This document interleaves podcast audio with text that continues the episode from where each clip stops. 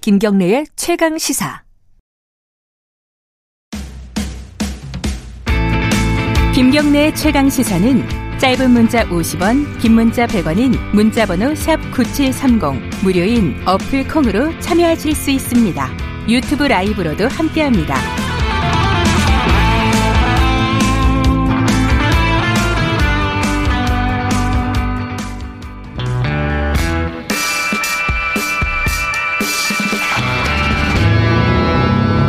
더 이상 웨이팅은 없다. 박대기의 고속 경제.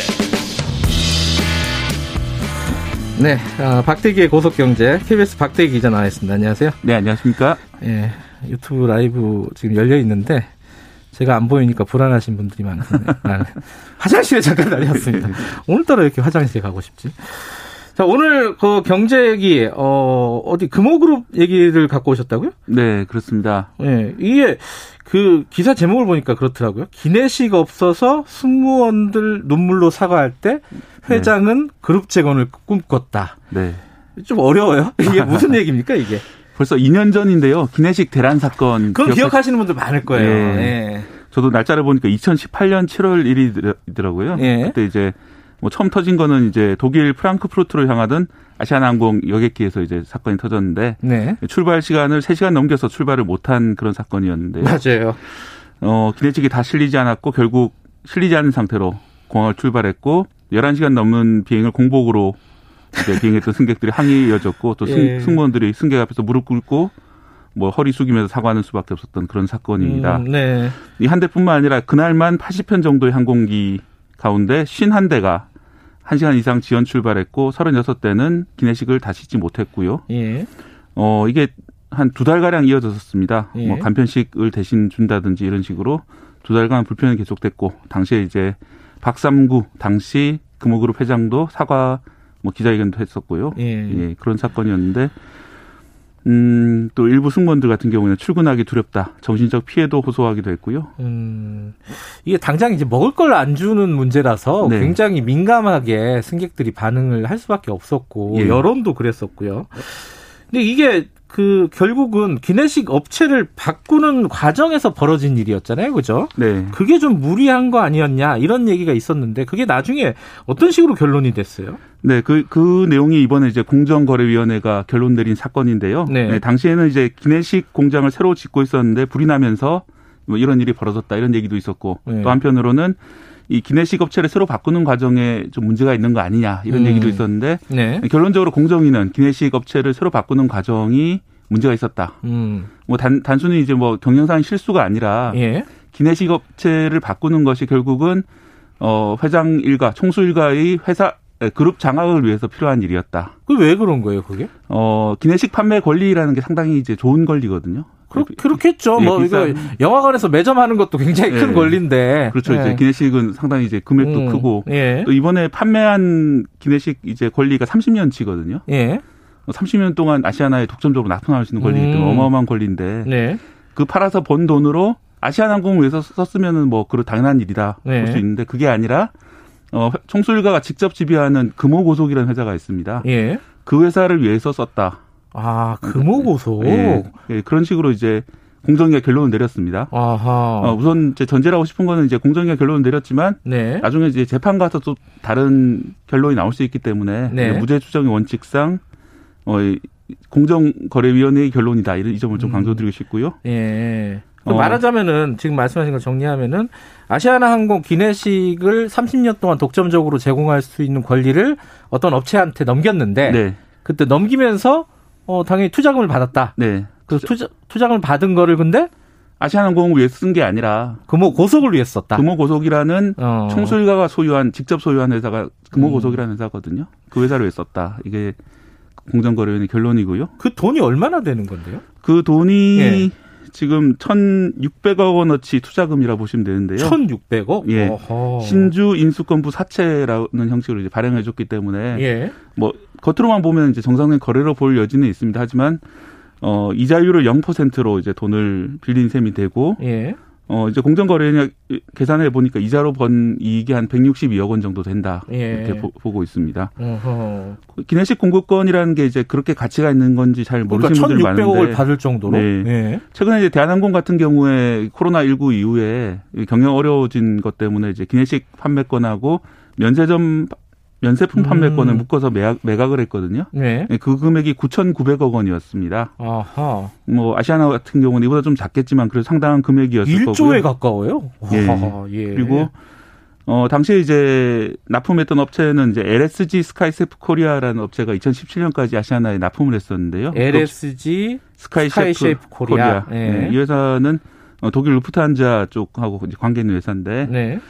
당시에 이제 1년 영업이익이 340억 원 정도 나왔고요. 예. 그리고 영업이익률이 18% 정도였기 때문에 아주 우량한 그런 사업입니다. 그렇기 음. 때문에 뭐 이렇게 실제로 천억 이상 투자를 할 수 있을 만한 가치가 있는 그런 음, 사업이죠. 네. 당시에 이제 LSG 스카이셰프 코리아는 어 만약에 이제 돈을 아시아나항공 쪽에다 투자를 하는 거라면 자기들도 투자를 하겠다 음흠. 이런 제안을 했지만 네. 거절을 했고 어 결국 이제 아시아나 쪽에 투자 결국 이 납품권을 받아간 곳은 중국 하이난 그룹이라는 회사가 있습니다. 예. 거기서 아까 말씀드린 대로 금호 보석에 돈을 내놓고 예. 받아가기는 아시아나의 기내식 음흠. 납품권을 가져간 것이죠. 그러니까 이제 그 중국 쪽의 회사에 넘긴 거잖아요. 네. 그러면은 넘기면서 1,600억을 받아서 1,600억. 예, 1,600억을 받아서 아시아나에 투자한 게 아니라 금호 고속에 투자했다. 예.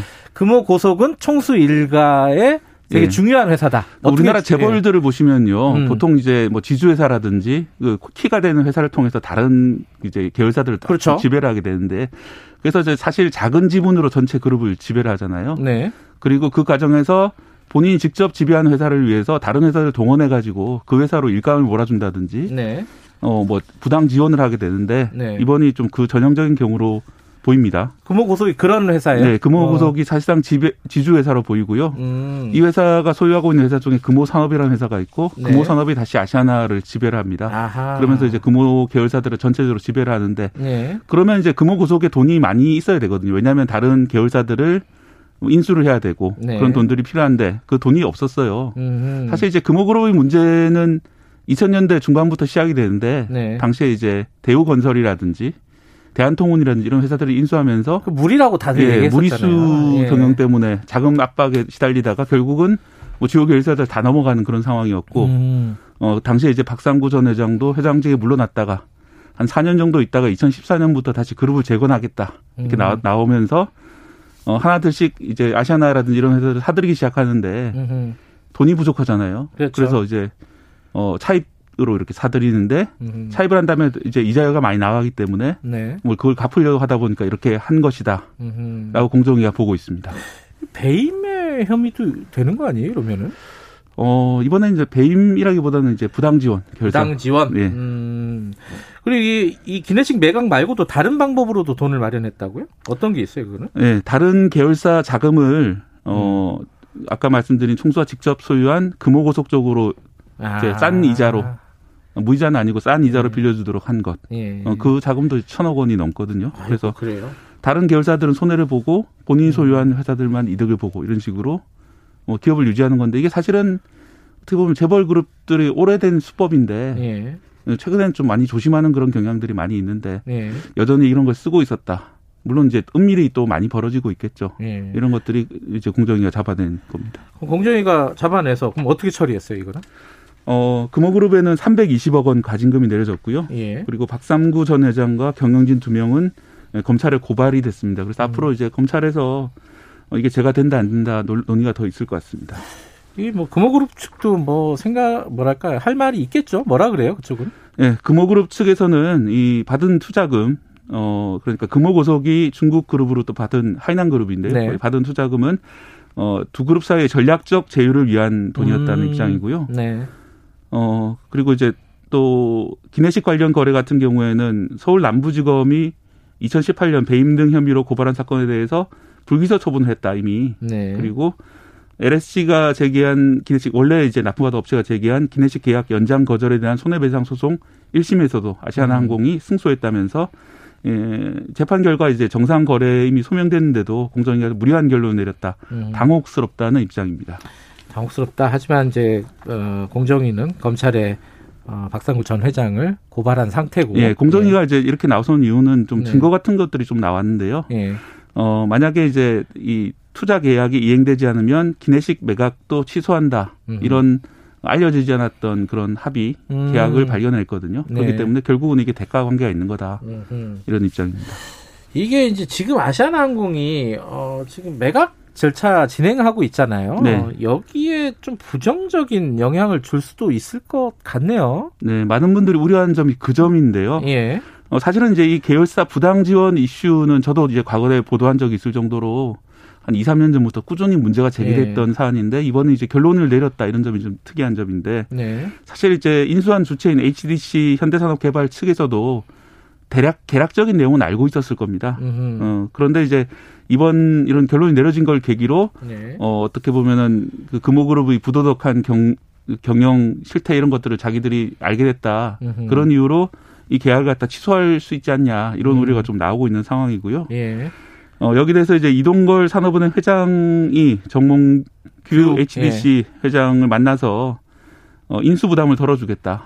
음. 어, 좀 깎아주겠다는 말이죠. 이렇게 제안을 한 걸로 지금 알려져 있는데요. 예. 어, 그래서 이제 아직까지 재협의 가능성은 열려져 있는 그런 상황이고, 네. 어, 뭐, 어떻게 될지는 좀 더 지켜봐야 될 상황인데, 국, 뭐, 국제적으로 다 항공산업이 많이 어려운 상황이기 때문에, 네.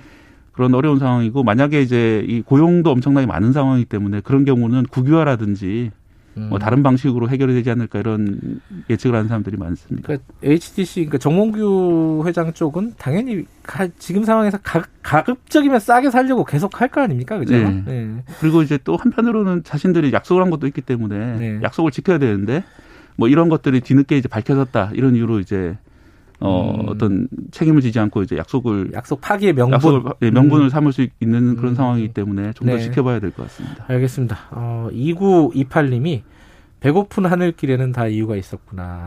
이런 말씀을 뭐 보내주셨습니다. 마스크가 좀 작아요. 아 대형입니다. 말씀드릴 때 대형이고 아 사회적 거리두기 때문에 이제 쓰고 이제 말씀드릴 수밖에 없어서 어, 진짜 불편해 보여요. 지금 울산 팬님이 마스크도 인상적인 박대기 기자. 뭘 해도 인상적인 박대기 기자였습니다. 오늘 고맙습니다. 예 고맙습니다. 박대기의 고속경제 KBS 박대기 기자였고요. 지금 시각은 8시 43분 향해 가고 있습니다.